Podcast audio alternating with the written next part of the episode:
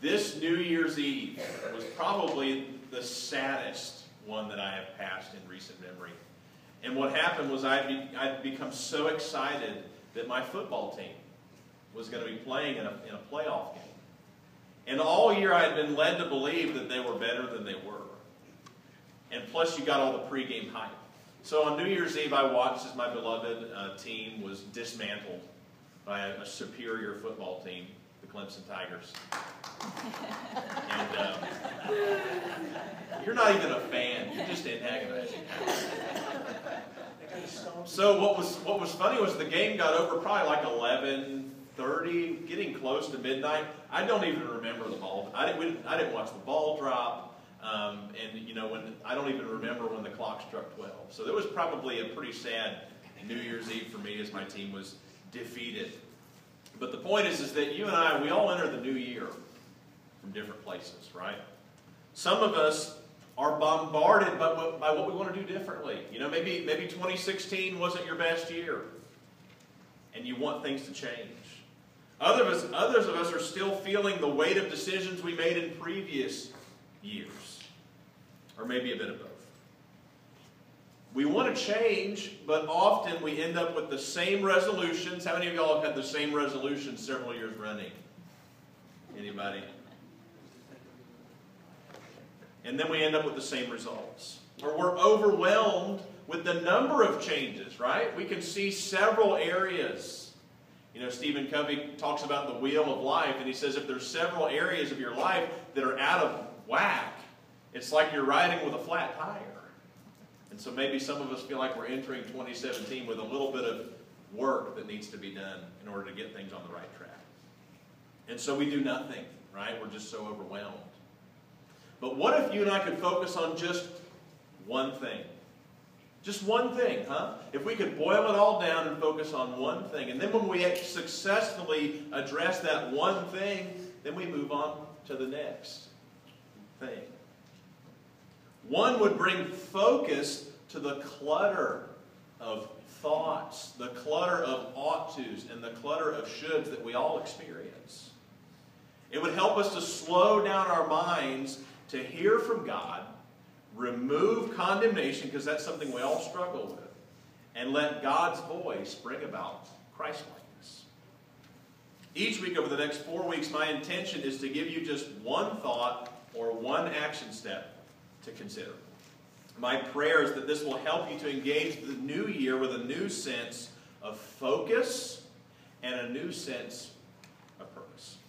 In week one, we're going to talk about one Lord.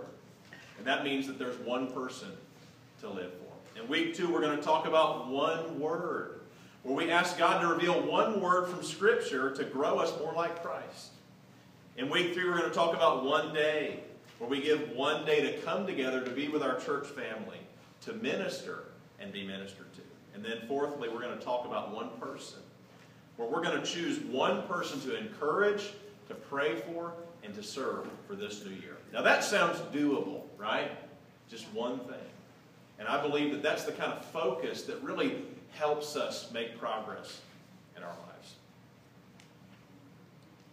Romans 8:29 says, for God knew his people in advance, and he chose them to become like his son, so that his son would be the firstborn among many brothers and sisters. And this is our key verse for this series that God wants you and I not just to be rescued by Christ, and we're real grateful for that, but he wants us to become like his son, so that his son would be the firstborn among many brothers and sisters. So that's where we're headed in this series. So today we're going to talk about one Lord, one person to live for. Isaiah 45 5 says, I am the Lord. There is no other God. You know, one of the things that the prophet Isaiah was continually harping on was the fact that the Israelites, and particularly their leaders, they wanted to have God and. They wanted to worship God and other idols. They wanted to worship God and Baal. They wanted to worship God and Ashtaroth, or Ashtoreth. You know, they wanted to worship God and other gods. And this is something that you and I are also tempted to do, right? I'll serve God, and when you're young, I'll serve God and a girl. I'll serve God and a boy. I'll serve God and stuff, huh? You know, I'm gonna, I'm gonna get all the toys. I'm gonna get all the bells and whistles and have a good time. I'll serve God and money. I'll serve God and my career. I'll serve God and entertainment. Maybe I'll even serve God in Visa, huh? You know, because Visa provides for me all the things that God hasn't. You know, when I don't have enough money, Visa fills the bill. So we want to serve God and. Exodus 20, verse 3 says, You must not have any other God but me. Now, God insists on the fact that we only worship Him. And it's because He knows that if we have a divided heart, if we want God and, then we're going to end up with mixed results. Here's what I mean by that. When you serve, when you and I fall into the temptation to serve God and, we're going to get both blessings. That'll be there. God will bless us, but we'll also get bruises. Huh? When we're stepping outside of God's will, when we're pursuing things other than Him, we're going to end up with our lumps. We're going to get joy, you know, of serving God and knowing God. But with a divided heart, we're also going to get regrets. We're going to get conviction. You know, we're going to feel really strongly about things that God feels strongly about. But then we're also going to experience compromise in our lives. And the saddest part is we're going to end up with double minded disciples who are just like us. The people that look to us, the people that depend on us, the people that are looking for leadership from us, they also will be serving God and a number of other things. So, since there is one Lord, first of all, there is one will to seek. If there is one Lord, there is one will to seek. Matthew chapter 6, verses 9 and 10 says, Pray like this Our Father in heaven, may your name be kept holy. May your kingdom come. May your will be done on earth as it is in heaven. So if there's one Lord, and that's all we need to focus on today, one Lord, then there is one will. And if you and I will focus on seeking only God's will this year, not just today, not just this week, not just this month, but this entire year, I believe this will be your best year. If we can focus on one will, God's will. Dave Ramsey puts forth an interesting formula in his book, EntreLeadership. He says, focused intensity over time multiplied by God equals unstoppable momentum. He says most people struggle to stay focused, right? We're so distracted in our lives. And then add that intensity over time. Typically, you and I can be focused and intense only for short periods of time. So here's a few examples. You ever tried to go to the gym in January? I mean, that, that's when all the memberships are sold. And, when you, and I went the other day and I was frustrated because there's so many people and they're filling the machines. But come February, come March, it returns to business as usual. What about that New Year's budget, huh? We're going to get our finances in order this year. And then that first payday comes and that pizza sounds real good. Or that new movie's out. Or that new article of clothing is on sale. And then the budget kind of goes out the window. Or what about our resolution to get rid of that extra stuff that we don't need? And I'm not, not, not, not talking about pounds, although that, that's an issue. what about all that stuff in the garage or in the attic? We're going to get rid of all that. We're going to have a garage sale. But what happens? It starts multiplying, and then there's more, and then there's more stuff. That's a, that's a struggle in our home. You know, our children are really good at this, you know, being focused and intense for a short period of time. You ever been in the store when they see that toy? Or when they, I mean, when they get older, what would it be? The, the skateboard or, the, or, the, or the, the sporting equipment? And they can be really focused and really intense for a real brief burst. And when they get focused and intense, what is our favorite tactic? Especially when they're young. What do we do? Pull out something. Pull out the phone, pull out a lolly, anything to distract them. Because they're focused and they're intense, but we know that if we can get them focused on something else, then that will go away. they'll, they'll lose focus and they'll lack intensity. Another way to think about this is that our lives are like a locomotive engine. If we are focused on God's will and we're focused on God's way and we maintain that intensity over time, God is going to multiply what He endorses until that train is chugging along toward a meaningful life in a way that is impossible to miss and it seems impossible to stop. You know, when you're focused on God and His will and His way and you're intense and, and you maintain that over time by God's grace and He just builds into that engine and it gets rolling. And, and you know who these people are.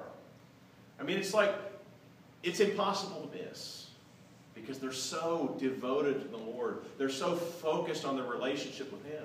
And then over time, it's like, you can't stop them. You know, they're not going to give up. They're not going to quit. They're not going to give in. They're going to keep persevering because their focus is on their relationship.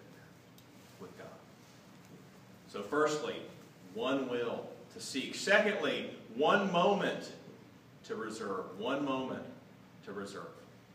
1 Corinthians 1 9 says, God will do this, for he is faithful to do what he says, and he has invited you into partnership with his Son, Jesus Christ, our Lord.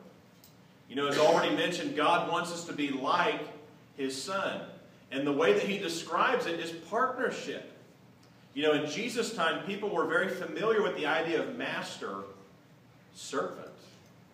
In their world, somebody was the boss, somebody called the shots, and then somebody else just meekly obeyed and did the will of the master. So they were very familiar with this, and frankly, that's what Jesus' disciples were expecting. Jesus was the rabbi, he called the shots, and we do whatever he says. But Jesus had something different in mind. Jesus introduced a new model master, friend. In fact, there's a scriptural passage where he says, Now that I've told you, you know, about my plans and about my will, I, don't consider you servants, but you're friends. You're not slaves, you're friends. So Jesus introduces master, friend. In other words, his goal isn't to keep you and I down, it's to lift us up. And sometimes we're tempted to feel like God is like some cosmic killjoy, especially when we're young, right? God doesn't want us to have any fun. He wants to restrict us. He wants us to submit. He wants us to obey. But that's the lie that Adam and Eve fell for in the Garden of Eden. That God's intention was to restrict them and to keep them down. But the truth is, that God wants to lift you and I up. Jesus wants you to be the best you that you can be. And the best you that you and I can be is to be His. But the truth is, this is going to require some cooperation, not just meek submission. You know, I've had that season in my life where I was afraid of God and I was afraid of hell. And so I said, God, whatever you say, that's what I'll do because I, I don't want you to be mad at me. I don't want you to be disappointed in me, and I don't want punishment. But the truth is, is that God wants us to participate. He wants us to cooperate. He wants to partner with us so that we can become what He's called us to be. He doesn't just want meek submission, He wants cooperation. Again, this isn't about master servant. God wants to develop us for our benefit and for His glory. John 15, 5 says, Yes, I am the vine, you are the branches. Those who remain in me, and I in them will produce much fruit, for apart from me you can do nothing. So, with this moment that we need to reserve, we need to ask ourselves the question how can we remain in Christ? Because that's where it all comes from, that's where it all flows from. How can we remain in Him? It starts with making your relationship with God a priority. And we're not talking about hours and hours of time, but we are talking about reserving a moment. So, first, we need to decide the will that we're going to seek, and then we need to reserve some time. And you might even need to go so far as to schedule it. I do daily Bible reading myself, usually in the morning. Our family has begun Bible reading and prayer around the dinner table. Find out what works for you. You know, set aside some time to read Scripture. Set aside some time to pray and seek God. And you know what most of us do when we pray? We, we do a lot of this. We do a lot of, Help, help, help. Gimme, gimme, gimme. Come on, God. Hey, God, I'm in trouble. Hey, God, I need help. Hey, God, I need you to step in and make things right. But I would suggest to you a simple formula that I've used for years. When you're praying and you, you find that time, that 10, 15 minutes, 20 minutes, 30 minutes, where you're sitting by yourself, which is hard to do, I mean, especially if you've got kids, but you find that time, it's called ACTS, A-C-T-S. You start out with adoration, you know, focusing on who God is, you know, focusing on Him and, and His goodness and His attributes. And then you move on to C, which is confession, where you confess, God, you know, I've fallen short. I'm not who I need to be. Here's the areas where, where I messed up. And you confess it to God. And then you move on to T, which is thanksgiving. Thank God for all the things that He's done for you. Specifically, name them out. And so if you've spent time adoring God for who He is, if you've spent time confessing that you're, you fall short of God's standard, and you spend time thanking Him, then you're ready for S, which is supplication, where you're asking God for things. And can you imagine how different your attitude approaching God will be if you follow just that simple pathway when you're interacting with Him? Where's your focus going to be? It's going to be on Him. It's going to be on His will. It's going to be on His plans. So, thirdly, we have one confession to uphold. Matthew 16, 15, and 16 says, Then he asked them, But who do you say that I am? Simon Peter answered, You are the Messiah, the Son of the living God. You know, up to this point, Peter wasn't yet thoroughly convinced that Jesus was the long awaited Messiah. But Jesus kind of presses him on it. He says, Who do you say that I am? Peter says, Well, some say this guy, some say Elijah, some say a prophet. And Jesus says, Who do you say that I am? And then the Holy Spirit enables him to make this confession. So when God brings you to this place through the Holy Spirit, and sometimes, you know, it's a process. It was for me. I was in church my whole life. It wasn't until 17 that it kind of clicked with me. But once God brings you to that place, and it's a work of the Holy Spirit in your life and in your heart, then our job is to cling to it, to uphold it for the rest of our days. Romans 10 9 and 10 says, If you openly declare that Jesus is Lord and believe in your heart that God raised him from the dead, you will be saved. For it is by believing in your heart that you are made right with God, and it is by openly declaring your faith that you are saved. You know, when our children first became acquainted with swimming pools, they were tenacious in their determination to cling to daddy. And they were convinced in their heart of hearts that the key to safety and the key to enjoying the experience was to cling to daddy. And you know what? They were right. And it's similar when we think about our relationship with God and our faith in God. If we will cling to God, if we will cling to Christ, if we will cling to faith with all of our hearts and all of our souls, that is the key to safety, eternal safety, safety of, of mind and body in this life. And it's the key to enjoyment. If you want to enjoy life, if you want to live a fulfilling, satisfying life, then you need to make God's will, His will, your priority. So decide to follow His will. Reserve that time to relate to Him and then uphold that good confession. Because if we cling to and build our lives upon the foundation of our faith in Jesus Christ, He has promised to never leave us. He has promised to never forsake us. So the bottom line today is that you've got one life to live. Live your one life for the one Lord. You know, when we're young, this is we kind of we want the opposite sex, sex to say something about us. And before your imagination runs wild, you know, I'm a young man out about, out about town. I want women to say about me, what a man. Huh? Did you see him? You see the way he talks? You see the way he walks? See the way he looks? What a man. And women, we want, I mean, you want men to say, what a woman. You see how she walks? You see how she talks? You see who she is? What a woman. But when we're older and when we're gone, this is what we want people to say about us. What a did you see their life? Did you experience their life? Did you see the wake that they left behind? Did you see the lives that were impacted, the lives that were changed because that one life lived? We watched that you know classic movie this weekend. It's a Wonderful Life. Finished it with the kids, and he got a powerful example of what life would have been like without him. But we want people to say about us, "What a life!" And so you and I have one life. Let's live it for the one. Pray with me. God, thank you so much for today. And thank you for this opportunity to be here with my friends and brothers and sisters in Christ. And may we be like more and more, day after day. Let us be focused and intent on doing your will, God.